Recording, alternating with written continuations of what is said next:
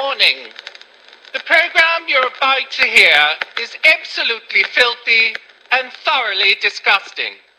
Furthermore, listening to it will immediately turn you into a bottom. Bottom. Listen, when, when it's messy, it's a problem for everyone in the room. Correct. All 10 of them. I'm proud to declare the Adam Sank Show and his ass open to the wind. Ass open to the wind. This is fuckery. this is all fuckery. Fuckery, fuckery, fuckery. Powered by DNR Studios. And now, Give a warm round of applause to my friend and yours, Adam Sank. Bitch, I'm a cow. Bitch, I'm a cow. I'm not a cat. I don't say meow. We're going to be hearing that song a lot today.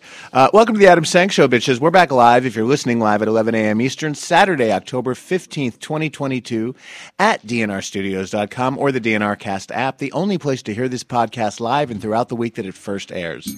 Leave us your ratings and reviews on Apple Podcasts or wherever else you listen. Email me, me, at adam at adamsank.com. Call and speak to us live on the Ass Hotline. We are live, so call us. It'd be nice to have a call for once. The number's 804 Talk Ass.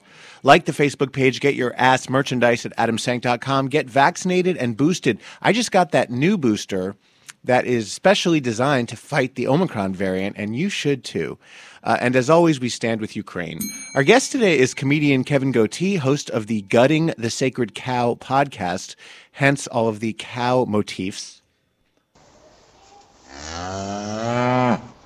And uh, actually, Kevin just walked in. We're not going to talk to him yet. We're going to pretend like he's not here. But can I just say, he's a hottie. Oh shit.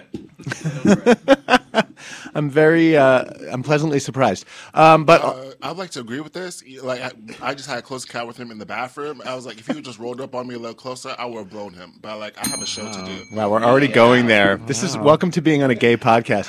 Um, also with us today is uh, my co-host, everyone's favorite chubby chorizo, Steve Cesaro. Welcome, Steve. My name is Kevin Betsy, and I'm here to do the podcast just for you, Adam Sank. Steve is still rapping like the old Republican lady from Florida. That was hilarious, by the way. I was re-listening to that, and because then you kept doing it throughout the. You were like. I hate you. Hello, everyone. It's nice to be here. Hello, Steve. Uh, Steve, we got a listener email uh, that threw a little bit of shade at you, which uh, we'll be getting to in just a moment. But uh, first, that voice that you heard uh, talking about Kevin Gootee in the bathroom is JB Bursey, the queen of fuckery, our producer. Welcome, JB. Hello. JB claims that all of our audio problems will be magically solved from now on. Honestly, I think we're peaking a little hot right now. But listen, I think we're good. Listen, if we're hitting the red, take us down. I don't Yeah, want people to I- complain that, that it's too loud now. Totally working on it. But Listen. please keep talking so I keep working on In it. In America, people will always complain. Bitch, I'm a cow. All right, we have a lot of things to talk about. Um, first thing we need to talk about, for those of you who don't already know, we lost the podcast awards. What? Boo. Yes, the comedy award was won by a podcast called "And That's Why We Drink." Fuckers. No, I was I was curious as to what could have beaten the Adam Sank show. And first of all, I discovered that and that's why we drink is a true crime podcast. It is not in any way a comedy podcast. And then I thought, well, maybe they do it in a funny way. So I tuned in for about 20 minutes. And no offense to these two ladies, they seem very sweet. They're not even a little bit funny.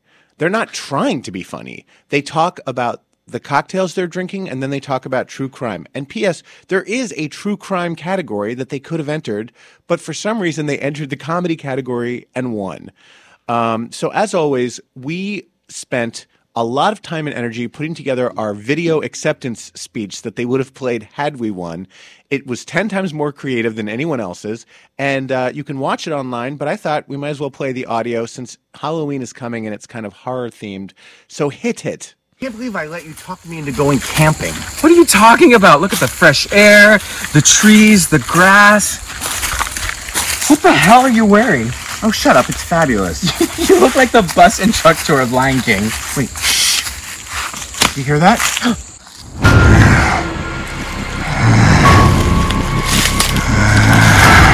I knew something like this was gonna happen. We're gonna die in the woods! Ah! Ah! Calm down, sis. Please don't kill us. I'm not gonna kill you. I'm just here to tell you that you won the podcast award for comedy. Oh my God! This is so, this is so unexpected. We have so many people to thank. Uh, oh my God, the listeners, uh, Derek and Romaine, DNR Studios, And JB too. JB, our producer. We wait, wait. What are you doing with that knife? Ah! Thank you so much. That's so good, you guys. Listen, It sent me all the way. it's just like disappointing because I, I mean, I'm not saying we're the funniest podcast in the world, but we're funnier than, and that's why we drink. Also, these true crime podcasts Shade. all, all should stop. All all Well- should stop. Wait, hold on, let me finish. All should stop because I feel like it's traumatic. It's traumatic for the family to relive this experience over and over again, and it's not like these people are solving it; they're just mm. talking about it. Except JB, sometimes they are solving it, and they're actually. Uh, because of the podcast, innocent people are being freed from prison, as in Serial. And the case of that guy who was in prison since 2014 for a murder he didn't commit. And if it weren't for that podcast, he would have never been freed. So I think they can do good, but I agree. When they're just exploiting grisly crimes, particularly recent grisly crimes where the, the survivors are still around, Yes. that, that seems pretty sick to me. I feel like particularly this podcast in particular is doing that. Like, they're who are they saving? Who are they releasing from jail? They're just drinking, talking about traumatic shit. The only thing that gets murdered on this show is Steve's pussy. Oh, Heyo, Thank come you on, pussy much. pallbearers. Um, all right, let's We talk. do have a guest in studio. I know, and he's already so appalled he's going to leave. So let's get to reviews because we have two new reviews. Uh, and so I'm very excited. The first one is from Seersucker. the headline is A lot of fun and also informative. The three of them have great chemistry, and Adam is funny and articulate. Great show. Thank you, Seersucker. We also got a new review from, uh, hold on, Studman1000, which kind of sounds like a sex toy. It does. Studman 1000's headline is A New Discovery. Really enjoying binging podcasts of, oh, sorry, Re- really enjoying binging episodes of this. And that's it. Short but sweet. So thank you to Studman 1000 and Seersucker. Uh, if you haven't left a review and you're listening to this right now, please leave us one. We also got a listener DM from Derek, not Derek Hartley, another Derek, one of my favorite listeners. And Steve, get ready for some shade. Okay. He wrote, So my nine hour drive is like my ass binging time. I'm starting to warm up to your co host that isn't Ryan. you go- didn't send me this screenshot. You wanted my real reaction, didn't you? Listen here, nine hour ass listener. Your co host that isn't Ryan. He doesn't even name you. P.S. Steve is there too. Uh, Steve is also there. Uh, then he says, I'm going to leave you a pretty substantial review using my work Apple ID. Is that allowed? I mean, it's certainly allowed as far as I'm concerned. I, I think your work might have an issue with it, but uh, I say yes. Leave us that review, Derek, and thank you. Uh, and I'm glad you're warming up to not Ryan. And then finally, this one I found very moving. This was a DM on Instagram. The name is being withheld. He writes Hi, Adam. I just want to thank you for your great podcast and the work that you do to make others laugh. Today is the first National Coming Out Day where I am out. We are pretty close to the same age, I think. My birthday is February 11th, 1971. That means he's like, you know, 12 days older than me. Um, and while you came out in 1991, it was 2021 for me. I was married to an amazing woman for nearly 28, 27 years and have three amazing kids. About 18 years ago, I fucked around with some guys because I had to try it, and she found out. We tried to rally the old Christian try, but it didn't work, obviously. Our, our youngest son came out to us in the summer of 2021, and that just ultimately led to my wife and I deciding to end our marriage. It's Way kind of go. sad for the son, right? but I don't think he's saying those two are Yeah. related. Anyway, I just felt compelled to share and thank you. P.S. I think you are fucking sexy as hell. You look really good for 65. Thank you, not Ryan. so sweet of you. So yeah, that was really moving. Adorable. I asked him if I could read that on the air. He said yes. So thank you, listener. Yeah. Uh, congratulations on coming out. And And send dick um, pics.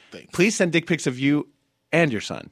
Yeah, Thank you. Totally. Didn't we get dick pics Uh, from him? No, that was a No, totally that was different someone else. person. Oh, totally different- okay. That was uh, a, that tr- trucker. Okay. Um, anywho, uh, let's do recommended TV viewing. Hit it, Gail. I hate this segment. Well, what happened? I hate this segment. Who gives a fuck what anyone else is watching on TV? This shit sucks. Thank you, Gail. Steve, you start. Sure. So this is not on TV, but this is currently on the Broadway. Oh. It- it is August Wilson's The Piano Lesson being perfectly and stunningly journally managed by my husband, Lane Marsh. So, hi, Lane Marsh. Shout out to Lane. Um, right, you should go see it. It is star-studded. It has uh, Samuel L. Jackson, uh, John David Washington, Danielle Brooks, and is uh, directed by Latanya Richardson Jackson.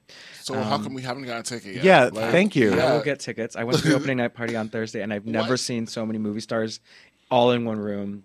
And we were Did not any of them fuck you? Uma Thurman did, but that was just because uh, I killed her father.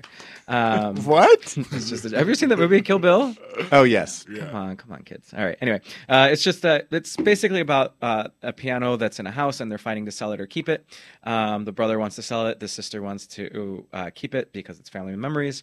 Uh, there are ghosts attached to this piano, and um, yeah, the story revolves around that. So I love a haunted piano. it's a good haunted piano. It's great. It's a little bit of Black history. It's a little bit about um, family and family dynamics, and a little ghost, uh, ghostly uh, appearances. I'm dying to see it, and I look forward to my comp ticket. Yes. Uh, JB, recommended viewing? Okay, so this one is on HBO Max. I really enjoyed it. They know I they know I really could enjoy it. It's called uh, Super Pets with Dwayne The Rock Johnson and Kevin Hart. It is hilarious. If you guys just want to sit back and just watch a dumb animated movie about pets, yeah, right there, Super Pets. I think I do want to watch that. Yeah, it's really good. Like, it's All really good. Thank you, JB. I'm going to recommend uh, a two part. It, it- it's it's a series, but each episode is one hour, and there's only two of them, so it should have just been a movie. But anyway, it is called Untoned. Excuse me, Untold: The Girlfriend Who Didn't Exist. This is on Netflix, Oh. and this is about Manti Teo. And what's crazy about this story is this happened 10 years ago.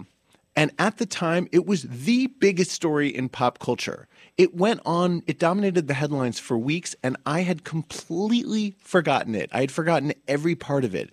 Um, but then as I was watching it, it all came back to me. Anyway, Manti Teo was uh, one of the top college football players in the country. He was on the short list for the Heisman Trophy, uh, uh, the the NFL draft thing, whatever. I don't I don't understand football, but he was a big deal in college football. What do you know? All right, Kevin. Well, I well correct me if anything I say is wrong. Sure. anyway, he. Uh, he had this backstory that everybody was obsessed with because his grandmother and his girlfriend died on the same day. And he still played the game that day that he was scheduled to play, and everyone was cheering for him. And he was like, I dedicate this to mm-hmm. my grandmother and my girlfriend. And then all season long, everyone kept asking him about particularly the girlfriend dying because the grandmother was old and that wasn't quite as shocking. But the girlfriend had died in a car accident. Eventually, it turned out there was no girlfriend he had been catfished before there was even a term for catfishing by someone who really was very uh, diabolical in the way they went about it. At the time, the person identified as male. She now identifies as a trans woman. I'm not giving away any spoiler alerts. You know this in the first minute of the documentary. It is fascinating. And he has aged really well. I didn't think he was so hot at the time. He is beautiful now. what is this called again? It's Untold, The Girlfriend Who Didn't Exist, Netflix. right. Very interesting and well told. All right, we need to talk about Angela Lansbury, who is dead. Next story. Wow.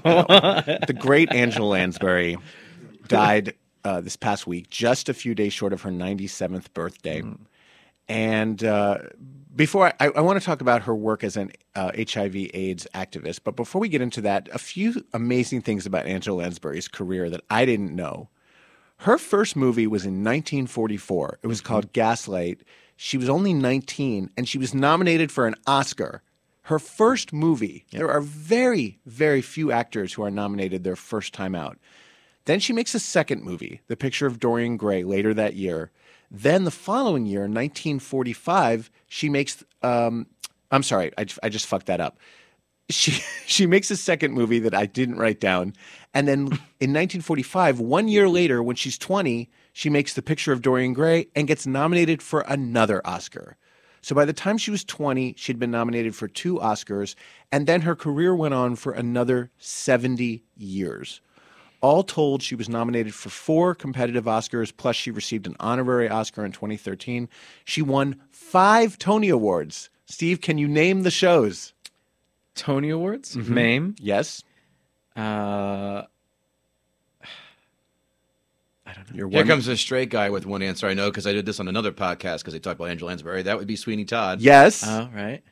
That's all. I tap out. Now. Okay, the 1975 revival of Gypsy. Oh yeah. That's what it was. Dear World in 1969, Blithe Spirit in 2009. So those were the five competitive ones. Plus, she won a Lifetime Achievement Award in 2022. Just this year. Didn't show up, but was serenaded Yeah, by was the dead. New York City Dang. How dare you, Kevin? Um, she was nominated for 18 Primetime Emmy Awards, never won any. Most of those nominations were for Murder, She Wrote. She won six Golden Globes. She got one Grammy nomination for Beauty and the Beast, uh, the album. So she's she was not an EGOT, but she was an EGOT nominee. Mrs. Potts. Yes. How dare you forget the Manchurian. Candidate? Oh my god. Exactly. Uh, Manchurian Candidate was one of her Oscar nominations. Yes. Um, anywho, and she should have won that year. Mm-hmm. That was a great film. So, um, but anyway, in 1987, Lansbury was among one of the headliners at a huge AIDS fundraiser in Chicago. Um, she once sent out 10,000 Christmas cards. Uh, they, they were called Aid for AIDS, um, asking people who had already donated to give more money to the cause. In 96, the Majestic Theater on Broadway hosted a gala tribute night to her to celebrate her career and her fundraising for AMFAR and Broadway Cares Equity Fights AIDS. Uh, Dr. Mathilde Krim was there, uh, and she said at the time, uh, in more than 10 years, Angela has never said no when asked to help. She gave a 10 minute speech at that event. She said she'd been partly inspired to raise money for AIDS research after the death of Fritz Holt. He was the producer of Gypsy the year that she was in it, and um, former lover of the evening's director and producer Barry Brown. She ended by saying, Never give up the fight until the war is won, and we will win. By the way, her first husband was gay. Really? That only lasted about a year. I have two points I need to make. Kevin Gootee, you say what? N- number one, you guys just skated over the fact that she wrote out 10,000 Christmas cards and asked for more, and then also asked for more money. How about, bitch, murder she wrote? How about 10,000 more checks you should write? How dare you? You've got the money. How- Number two, thank you. How Dare you speak ill of the dead? Thank you. rest in peace. Number two, you, and this is something that was again presented to me on that same show I just did. I don't know the AP press or whatever it was release you were reading from. Do you know that her fucking daughter was in Charles Manson's cult, and they moved her? She moved her out to Well, Ireland. okay, both her kids That's kids blowing my mind. both her kids had serious drug problems. They Yes. did, she did move them all to Ireland. They both recovered, and uh, I I didn't know the Manson connection. But um, if she was a drug addict, she can't really blame people. No, no, no, no. I'm just, I'm just more in shock that her kid was in the goddamn Manson cult. Was like, oh shit. All right. Um, story. more of Kevin Gootee later in the show. Jade. Moving on with headlines. Uh, the other big story this week, aside from Angela's passing, was Christian Walker turning on his father, Herschel Walker. Oh my god. in so a good. shocking Twitter video. For those of you who don't know, Herschel Walker is a former football player who's running for, who inexplicably running for Senate uh, in Georgia against the very wonderful and capable Senator Raphael Warnock. And uh, Herschel has this son, Christian, who kind of became famous in his own right, first as a, a high profile college cheerleader, and then as one of these black far right conservatives. He's constantly going on Twitter and Insta and TikTok and ranting about the left and liberals, and he hates gay people. He doesn't want to be called gay, even though he is gay. He's like, yeah, just a vile piece of shit. Well, it came out in the news uh, over the past couple weeks that Herschel Walker allegedly, and by allegedly I mean it happened, uh, paid for an abortion from one of the many women that he uh, was having sex with while he was involved with other women. Um, and he, of course, denied it. He said at first that he didn't even know who this woman was. She had already produced a check that he had sent for the abortion and a get well card that he sent. Um, but she has, but her identity has not been revealed. So after Herschel Walker went on Hannity to completely deny, to categorically deny this story, Christian Walker took to Twitter and said this. values people. He has four kids, four different women, wasn't in the house raising one of them. He was out having sex with other women. Do you care about family values? I was silent lie after lie after lie. The abortion card drops yesterday. It's literally his handwriting in the card. They say they have receipts, whatever. He gets on Twitter. He lies about it. Okay, I'm done. Done. Everything has been a lie. Shut up, cunt! He's got the most annoying voice. I hate him, but I love that he did this. Oh yeah. So, of course, Herschel Walker now has been asked about again and again about why Christian did this, and all he keeps saying is, "I love my son." That's his only answer. It's like, well, your son doesn't love you. Anyhow, um, this of course matters because Herschel Walker has been outspoken in his opposition to abortion, even in cases of rape, incest, and the life and health of the mother. Uh, he he's so grossly unqualified. Christian has also come out and said that his father held a gun to his mother's head and that she got a restraining order against him, which is you know he has the receipts for that. Um, and yet, the entire Republican establishment is still standing by Herschel Walker.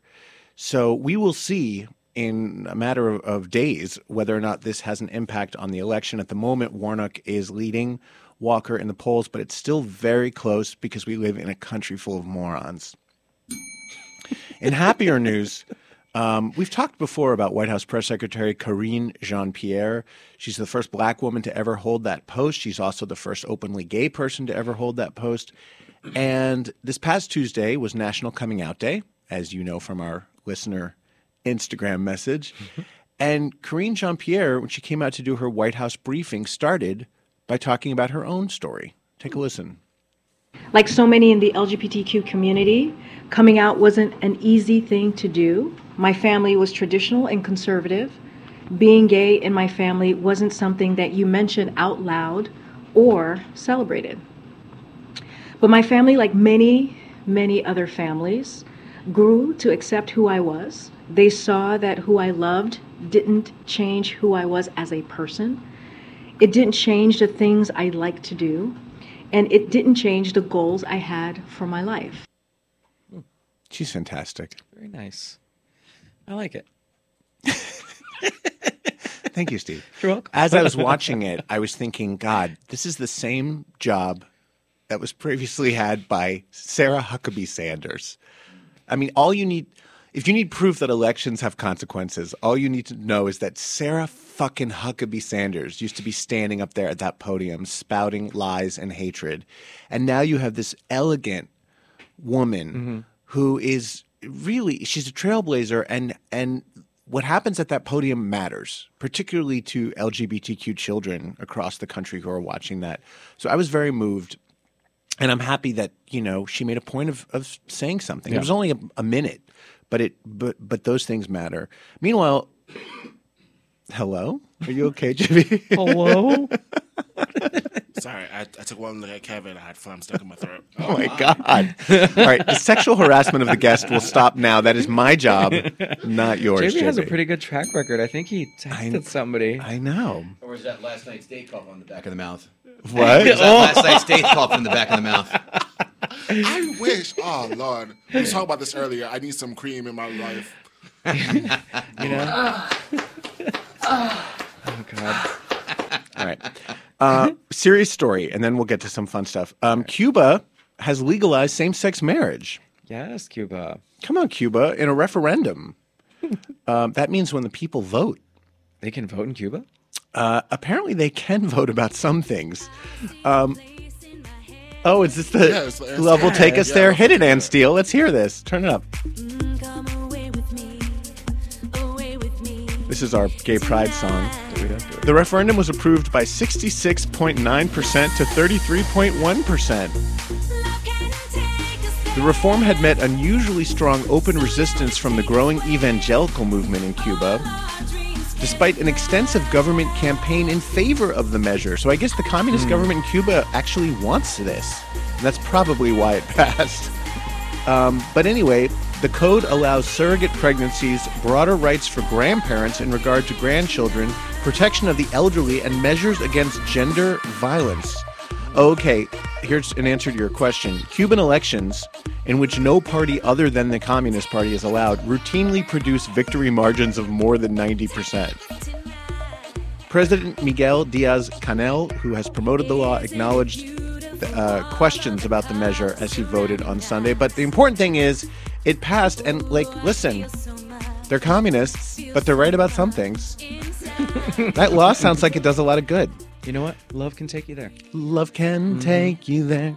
Speaking of which, Scooby Doo's Velma is officially a lesbian. Yeah. You couldn't tell by the haircut. Ass open to the wind. Stick it in. Here I am. Wait.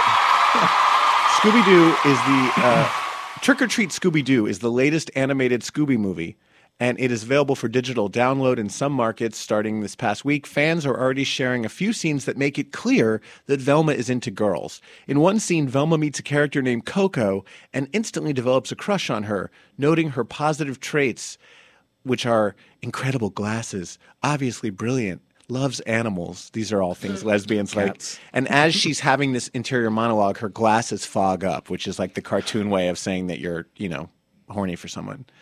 Um, Twitter went wild. Uh, someone tweeted, OMG, lesbian Velma, finally canon, canon in the movies, let's go. Lesbian Velma real, wrote another person. Um, Velma's identity has been the subject of innuendo in the Scoobyverse for decades. James Gunn, who wrote the 2002 live action Scooby Doo movie, said that Velma was explicitly gay in the original script, but the studio kept watering it down and becoming and made it ambiguous. Um, and then ultimately, she had a boyfriend in the sequel. But those of us who are gay n- have always known that Velma is a big fat dyke. Yeah. I got news for you. For the straight guys. Wait, wait. Why my mic keep going off? Jesus Christ. Let me stop, talk for Christ. I said this for a living. Uh, guys, from the straight camp, we all knew she was fucking gay back in 1979 with those cartoons. This is no secret. This is like a, like a headline from, again, from uh, uh, Dwayne from What's Happening has a big afro. Velma is gay. Like, dirt is brown. Water is wet. What else is new? Like, this is not shocking by any stretch. Indeed. Now they have to do uh, Peppermint Patty and Marcy. Oh, right. Republicans are going to love cartoons. Uh, should we talk about Bros? Oh, isn't yeah, let's talk about Bros, and then we'll get into the in guests. That movie? Who? Isn't our friend Oh, Alex in the okay. movie? So let me say this about Bros. There were four people in that movie who've been on this podcast. So yes, Alex Ringler's hole can be seen in the orgy scene. Is it pretty? Uh, yes. It's not actually his hole. It's like more the top of his ass. But yeah, he's naked in the orgy scene. Uh, Julia Scotti play, plays a woman coming out of a movie theater with her husband. The by the way, comic? uh, yes. Yeah, yeah. By the way, all the straight characters are played by openly queer character queer people and so are all the gay characters so there's no straight people in the movie except for Kristin Chenoweth and Debra Messing who play themselves But they're gay. spoiler alert um, but anyway Julia Scotti rick rick Crom is in one very brief scene with Harvey Fierstein where you see him through a window and who's the fourth one uh, I don't know. Fuck, I didn't write I'm the this worst down. with names. I'll I think of it. But anyway, Bros open to amazing reviews, overwhelmingly positive reviews, and shitty box office. Their opening weekend only had 4.8 million dollars. Um, then they made about another four million the following weekend. That's well below the uh, budget and far below expectations. You know, they really marketed the hell out of this movie. Yeah. I saw it everywhere. Every gay magazine, blog, you know, uh, uh, website. Um, I saw TV commercials for it. Honestly, the They only just time couldn't saw get it- people to turn out. Sorry, the only time I saw commercials for it was when I was in the city. I Um, never really heard about it while in my house or the YouTube advertisements. Never advertised it to me. Well, there Which you thought go. Was weird. I did you see it, Steve? No. So I loved it. I also recognize it's got problems. Early in the movie, he sits down with a group of friends that he's having dinner with, close friends, and it literally looks like a casting sheet. It's like two black gay guys, one Asian gay guy, one white trans guy, one female trans woman, one straight. It, no one has a friend group that's this perfectly diverse. None of them look like they knew each other or would have spent any time together in real life. And he keeps repeating that. Oh, like he keeps saying throughout the movie, like, I know I'm a white cisgender gay guy and, and, you know, my opinion doesn't mean as much as these people's. He keeps reminding us of that. And yet the story is just about two white gay guys who fall in love. And there's nothing wrong with that. Like, just tell that story and stop apologizing for it and trying to throw all these token characters Yeah. at us who are clearly there to, to assuage your guilt and show us how woke you are. It was, it, those are the only parts that took me out of it. That said, it was hilariously funny. I've never identified more with any character in a movie than Billy Eichner's character. He is a white, gay, Jewish podcast host from New York City who has no filter, talks too much. is a horny slut. I mean, it was m- it me. Okay. Speaking of, you know what I learned? I did learn something from this movie that I did not see. You know what it was? That I'm an old 90 year old man that does not understand the current vernacular of the children. Yeah, Steve hadn't heard it me. So when I I, wrote text- that on Facebook, he said, "You have a typo in your Because- Facebook post." Adam Sank, ladies and gentlemen, never has a typo, or, nor would ever put anything out there. And I was mortified for Adam, trying to save him from himself. And he goes, Steve, this is how the children talk these days. I'm I like, sent him an Urban "Who?" Dictionary He did. Time, time to educate another old guy. What does it me mean? Thank you. It's like a it's like a cutesy way of saying like th- too. It's me. One. Yeah. It's That's me. dumb. Next. Yeah. It's like, Um, that is lazy. That's anyway, how it is. Eichner has said that the problem was that straight people didn't show up for the movie. Uh, Variety had a had a nice article where they basically listed all the reasons it wasn't a box office success, and I'll just read these quickly. The star power wasn't there. Um, the marketing prioritized the film's importance as the first big budget gay romantic comedy instead of it just being funny. Um, October is a non starter for rom coms. Um, Judd Apatow's bubble may have burst. His May have. His last film before this didn't do well at all. Um, again, I think it was promoted heavily. I don't know why it didn't do well. It's sad because it means that a lot of other movies now are not going to get made. That's really the problem with it. But um, I do think it's funny. I recommend it. It's only in theaters right now, so you know, pay your ten to thirty dollars depending on where you live. And uh, enjoy it. All right, it's time for our guest segment, and our We have a guest, guest our guest, as you know, has been chomping at the bit since before we even got on the air. He is a comedian, actor, and voiceover artist who created the Comics Watching Comics series on Amazon Video. He's also the host of a podcast called Gutting the Sacred Cow, in which he and other comedians rip apart hit movies. I was a guest on a recent episode in which we discussed Chinatown. Take a listen. One thing this movie has none of it's joy this is one of the darkest most miserable depressing movies i've ever seen so if if what's his name the tweeter John Trumbull. if john trumbull finds joy in chinatown then i'm afraid of john trumbull Maybe John Okay. Trumbull. Maybe John Trumbull's rubbing one out to eight millimeter. You never know. Exactly he thinks american psycho is a is a hilarious comedy well look Jimmy, that's the wrong clip. But please give a warm ass welcome to Kevin Gootee. Come on. Thanks, fellas. How's it going today? It was supposed to be about a gangbang. I saw that and I read the time wrong. That's my All right. Well, in any case, That was still fun. Kevin Gootee. So the part I was gonna meant to play, Yes. was when we were talking. I don't even know what I said. Something about ten on ten men and one woman, and you were like, "That's called a gangbang, Adam. That's the way it's supposed to be." And I was like, "Not in my movies." anyway, Kevin Gootee, welcome. You're Yes. here. Yes. You're you. hot. Oh, thank you. You're all too kind with your compliments. I think we have that sound clip, don't we? Of what? Of the gangbang. Oh, the the female. We do. The gangbang? helicopter female. Uh, Didn't we have her? Yes. Straight porn. Kevin, this should sound familiar to you. Very much so. This is from 1997. I was All right. Kevin, Panic in her voice. the meth wore off. exactly. Kevin, other than being on your podcast, I know next to nothing about you. Sure. Tell us your backstory, where you grew up, what your childhood was like, and when you had your first homosexual experience. It was Can I five work minutes ago. backwards and start that way? Please. I've never had a homosexual experience. How about being here? Uh, th- th- well, listen, being in New York City, I guess you're honor- honorary gay then by that? No? Sure. Sure. Uh, no, no, no homosexual experiences. Sorry, guys, to disappoint. No Uh, one ever made a pass at you. No, of course they have. I'm, I'm like, I'm like hot shit. Yeah, of course people have made passes, but I'm like, sorry, guys. It's, uh, What's been the most grotesque one? I mean, I've gone on bars in Chelsea with, with, with, with friends and shit and had like guys like grab my ass or I'm like, ho, ho, ho, ho, ho, ho. Let's, let's cut that shit out. there, Yeah, that's that's assault. That is assault. I was not cool with that. Just you know, wink and nod, and you know, hey. When Mike when Mike Sicoli was on, he said when he was a teenager working at a supermarket, some guy in the parking lot of the supermarket pulled his pants down and showed him his ass. No kidding. Like an adult Sicoli's man. That's. Wow.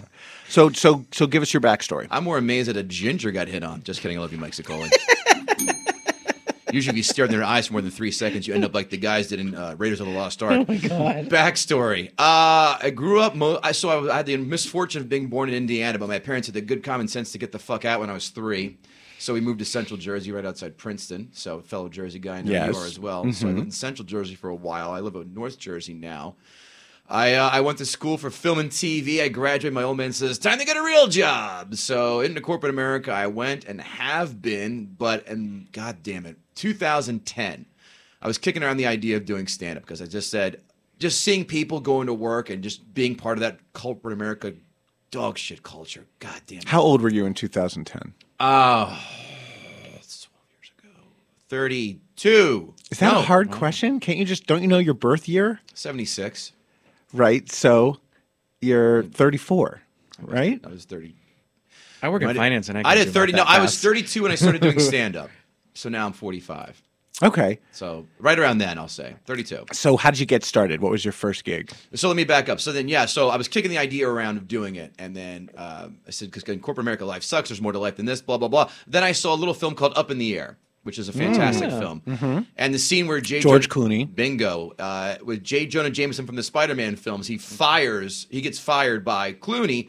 And uh, he's going over his resume. And he's like, well, it says here, you know, first of all, let me back up. He goes, yeah. He fires him. He goes, well, what am I going to tell my kids? He's like, well, he looks at his resume and goes, well, shows you're in college. You might have majored as like a French culinary pastry chef guy, whatever. You worked in a restaurant. And the line that shot a bolt of lightning up my ass was, "How much did they pay you to give up on your dream?"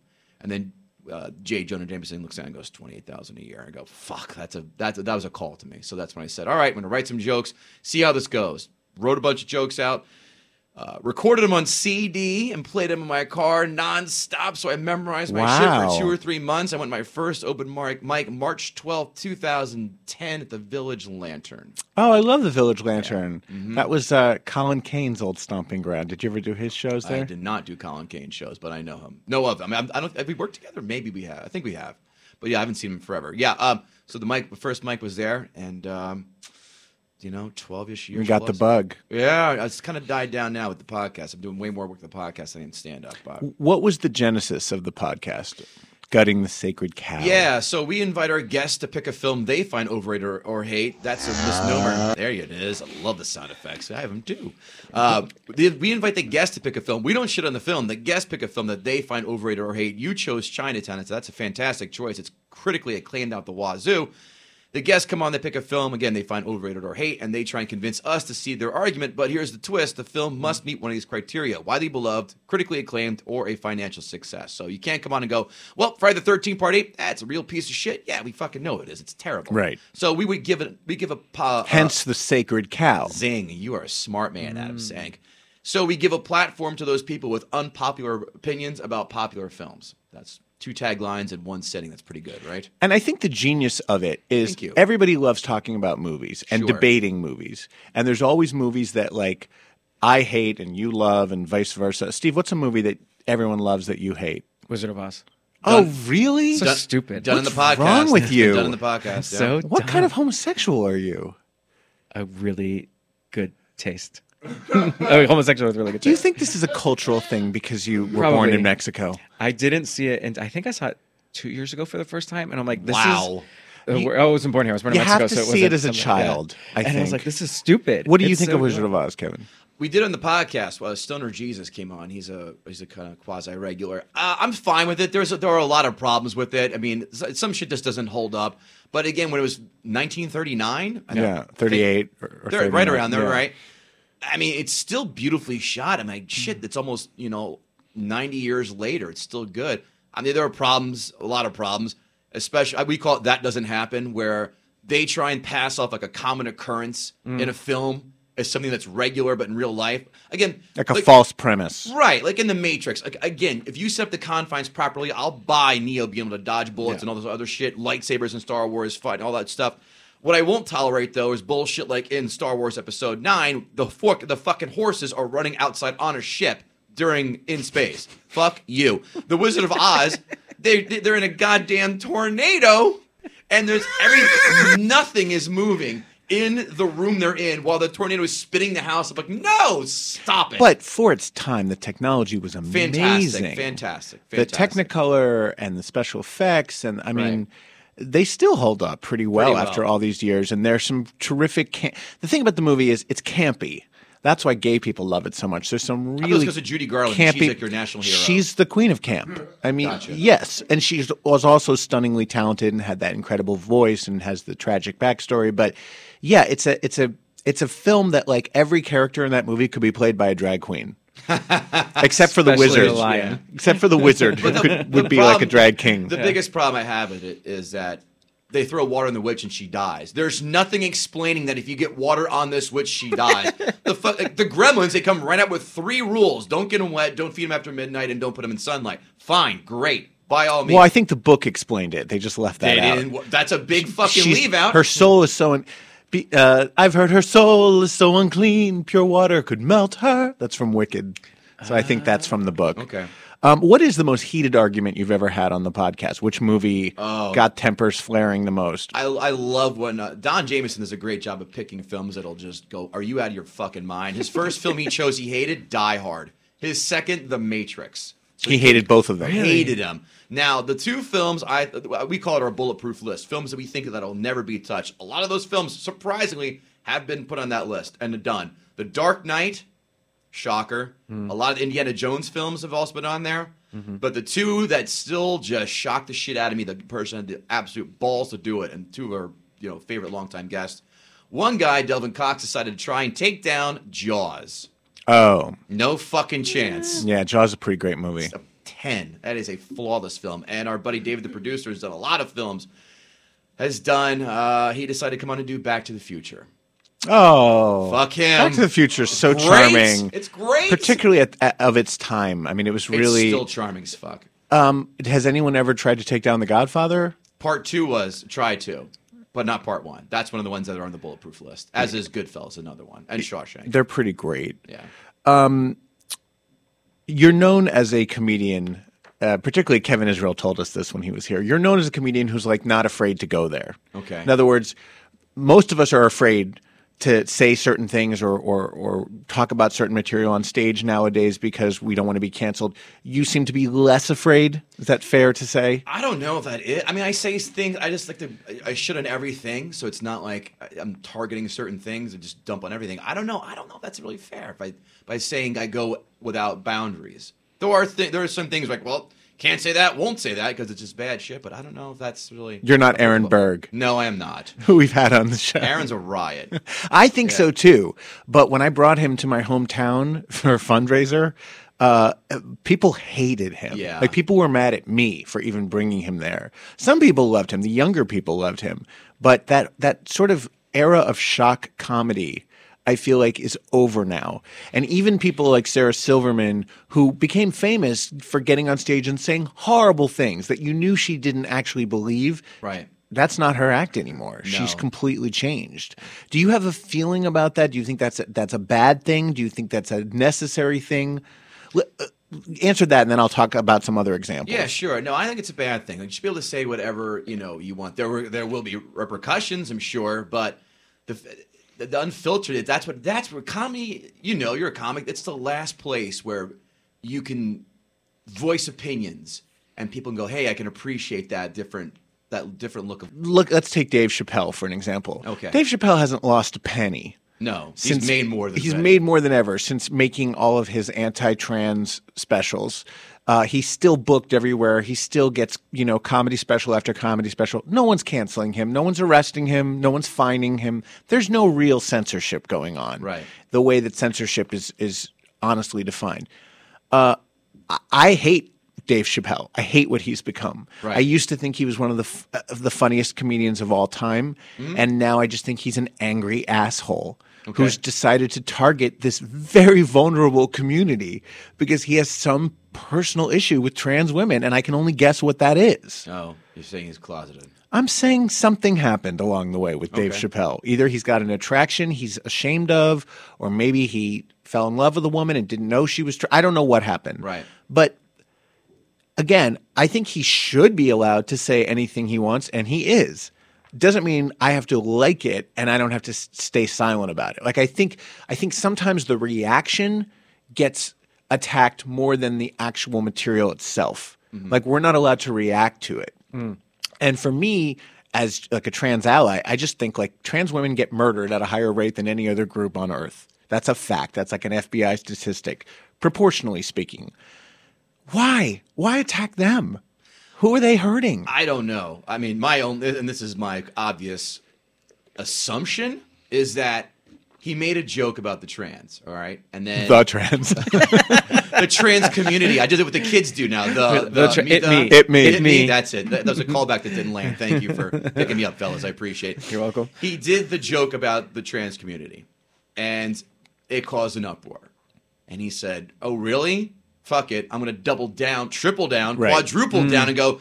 You can't fuck with me because you can't can't. I already have all my money. You can't touch Right. me. You can't. I have fuck me money, not fuck you money. So you can't get me. I'm, I have my own fortress of solitude. I can do what I want. I'm going to double down. I don't give a shit because you can't fucking touch me. That's my two cents. I think you may be absolutely right, but what a selfish Yeah. enterprise Why, that why die on that hill? Yeah, and like if that's the case. It's it's just confusing to me. And for me, like comedy is intended first and foremost to make you laugh, but it's also there to like uh, to use your expression, gut sacred cows, right? We're supposed to be speaking truth to power. We're supposed to be taking down assholes who are rich, who are powerful, who do have uh, the power in the society. When you punch down at groups who are already down, a it's not funny, but b it's also kind of missing the mission of stand up. I mean, again, everyone's opinion is different. It can be funny if you do it right, but it's a very, I fully admit, it's a hard wire to walk. I sure as fuck I'm not walking that. I just don't feel the need to walk that wire. Right. Do that. So, again, it's some people can do it masterfully, some people can't. A lot of people can, but I don't know. I- I do think now it can be done that well. I do think it makes comedians have to work harder now, Sure. right? Like this this awareness that we Mhm. have as a culture, particularly if you're a white guy. You Right. have to work harder. When I started, I would get on stage and I would tell stories where I would do really offensive accents. I had a bit about my Chinese roommates at Columbia that I used to do that killed, killed. And if I did it today, I would be arrested. Would You be- should you should Did you give play us a little. Gong, did you play a gong after every? Uh, Basically, it was about that offensive. And I- I was telling a personal story that happened to me, but the way I was telling it was not cool. And hi. Listen, uh, Derek and Romaine have a lot of listeners in the studio today because they're planning one of their big Derek and Romaine cruises. Well, hi. Um, but all that means is, first of all, I don't really do stand up anymore. But if I do, when I do, I have to work a little harder and think like, oh, is this going to be funny to everyone? Right. Or is this only going to be funny to other white people or other cisgender people or whatever it is that I am, you know? And what makes it tricky is that gay audiences, and I think this is probably also true for straight audiences, they want you to be shocking. They want you to be like over the line. right. I agree. Some of them. So it's just it's this dance of like for me it comes down to intention, right? And if you can convey your intentions properly, you can say literally anything on stage. Right. Completely agree. Um all right. Uh what is what do you what would you say is your most controversial joke? And tell it to us now. Please tell it to us without fear. Controvert. I gotta think. Again, it's been a bit. It's a minute. I actually have a gig in two weeks with Kevin Israel. We're doing a Mm. spot together. Uh, he's uh, Hot. headlining. Yeah, on a I'd like to see that. Hi, Yeah. Kevin. The Kevin, if you're Kevins. listening. Oh wow. There's a there's a, a lot of manifestation going on right Straight here. huh? women at your uh, at your. There's a lot of gays that just sit there with a camera, like slowly zooming into both of you. what am I performing in the nude too? Please. The one, it's funny. I and I the, the, well. You'll you'll determine. I don't. I had one guy, one person say on Reddit this was racist, but this is, this, I don't think it is at all. You tell me, which I doubt it. Uh, I hate when white people brag about running a 5K race in mud. Big deal. In Africa, that's called Wednesday. JB, what do you think? I love that we all look at JB like JB just you, lo- you whiplashed We his way by. JB the way. just looked down at the ground. Yo, as soon as he said it, I felt the eyes look at me, and I put my head down. Oh, we got ten minutes left. I th- yeah, I wouldn't tell it. Really? Yeah. Why? What makes it so bad? I don't think it's funny enough to be to, to earn the the sort of shockingness of it. it's more cringe than shock. Yeah. Really? What's what's just because it, where it takes place? Because that's When you said it, I felt cringy. And it wasn't like well, it was set up to be that way because you said tell me the most controversial joke. So Yeah. you're re- Yeah, you're yeah. already in that Take space. in your take mind. take the criticism. No, no, I'm fine with I- that. Trust me, these two know I love cringe shit. It just did, it didn't hit the cringe enough funny. It was just Ah, in cringy. That's what I'm saying. It's in it's in I, over. I don't think it's. Okay. terribly offensive. Right. I just think it's like a little cringy and it doesn't have enough of like a wow factor to You know what it I haven't, is? I haven't told that one in a while. That's just the one that popped my head first. So I think what it was is is the reaction you get isn't like oh, laugh. It's a oh, look at the black person that's next to you. You know, like but that's but also it's almost like a it's like a uh, um, a whistle kind of thing where it's like now everyone's trained to do that. oh to do a little whiplash. to do like the where's the person who's not Who's gonna be offended. who could be exactly to see if they react and then they're going to base their reaction on that depending so that way they could then gauge your But their reaction properly That's always the challenge in stand up because Right. if you get a bad crowd, doesn't matter what material you're doing. If if they Sure. decide they're not laughing, they're not laughing. And if they decide you're the greatest comedian in the world, they're all going to fucking laugh Right. because they are like sheep. You know, I've always said the best. I love there's no, I love black audiences. They Me you- too. they are the best. If you I have agree. them on your side, they will fucking ride or die with you, and they let you know when you're eating shit too. I agree. I always did well. But I, I I love that. That's my favorite group of. Uh, But do you have a Mexican joke? Because I really enjoy that. I actually really do. Like I make fun of myself all the time, so they're they're pretty funny. honestly, do not have a Mexican. No! joke. Oh, come on! I was so ready. Steve, in the next hour, we're going to talk about 27 Halloween costumes you shouldn't wear, and one of them involves a Mexican. So Yes! look forward to that. I should have brought my Sombrero ponchos and go, right?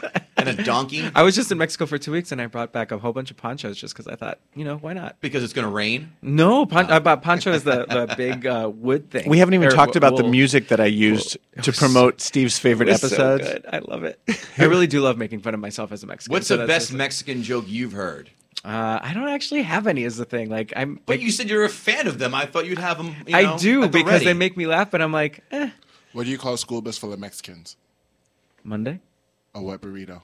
A wet burrito. A wet burrito. I don't get it. I don't I- either. Listen, this was a childhood joke, and it stuck with me because I never understood. That it. goes in the category of cringy, not funny. exactly. Yeah, I laughed. I I, didn't say it's- laughed for you. It's I laughed even for you. cringy. It's just so fucking awful. It doesn't even get to the cringy part before you can formulate a full opinion on it. Just But Sarah Silverman used to have a joke. This is an example of something she would never say nowadays, where she it was like a joke about how Mexicans smelled bad, and then she goes, "You know, I told that joke, and this Mexican woman came up to me after the show, and she was crying, and she was like, I do not stink,' and I was like, Oh, sweetie."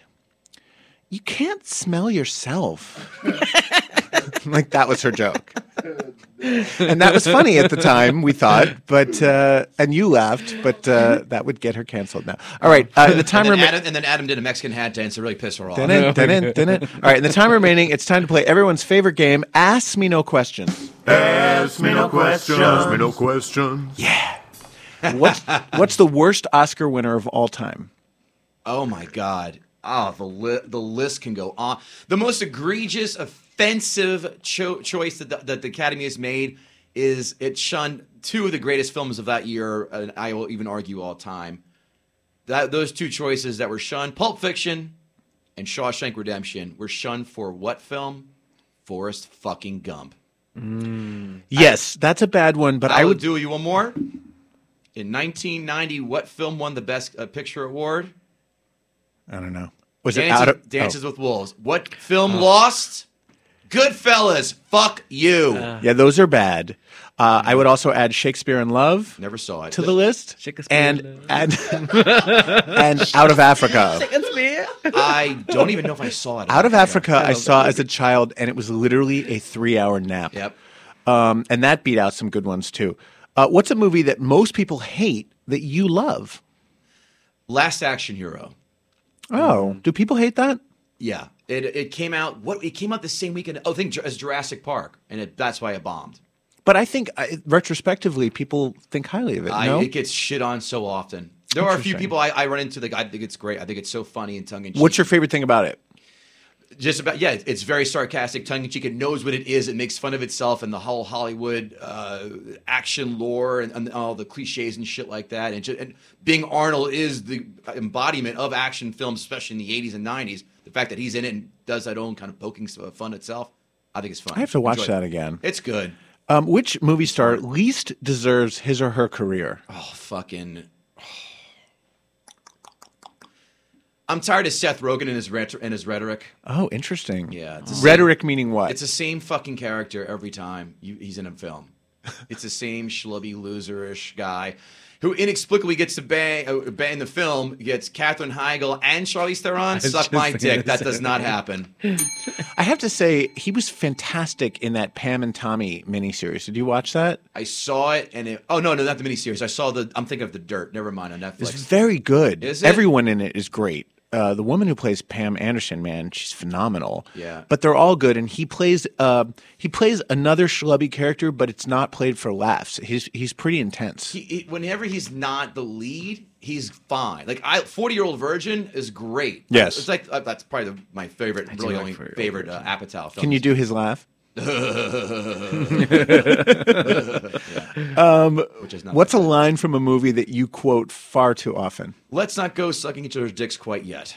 Oh, I can't believe interesting that you like that, Kevin. Because I love when people take bows for some shit and then they go, let's not start sucking each other's dicks quite yet. Listen, it's a gay blowjob happening. We even have a Or a just a sound for that. blowjob. I recorded it. No, Adam a, last a, night. a straight blowjob sounds like this. See, that's when she when she puts all that wop wop. That would that just takes me out of it. It's like I'm not gonna fuck a duck like that. And if, and a woman did that in real life, I've never had someone do that in real life where she's wop wop. I'm like, stop it. Maybe your dick's not big enough. No, it's fine. Fine. you might be the straightest guy I think I've ever met. You are so straight. Very straight. Yeah. There's a lot of testosterone in this room.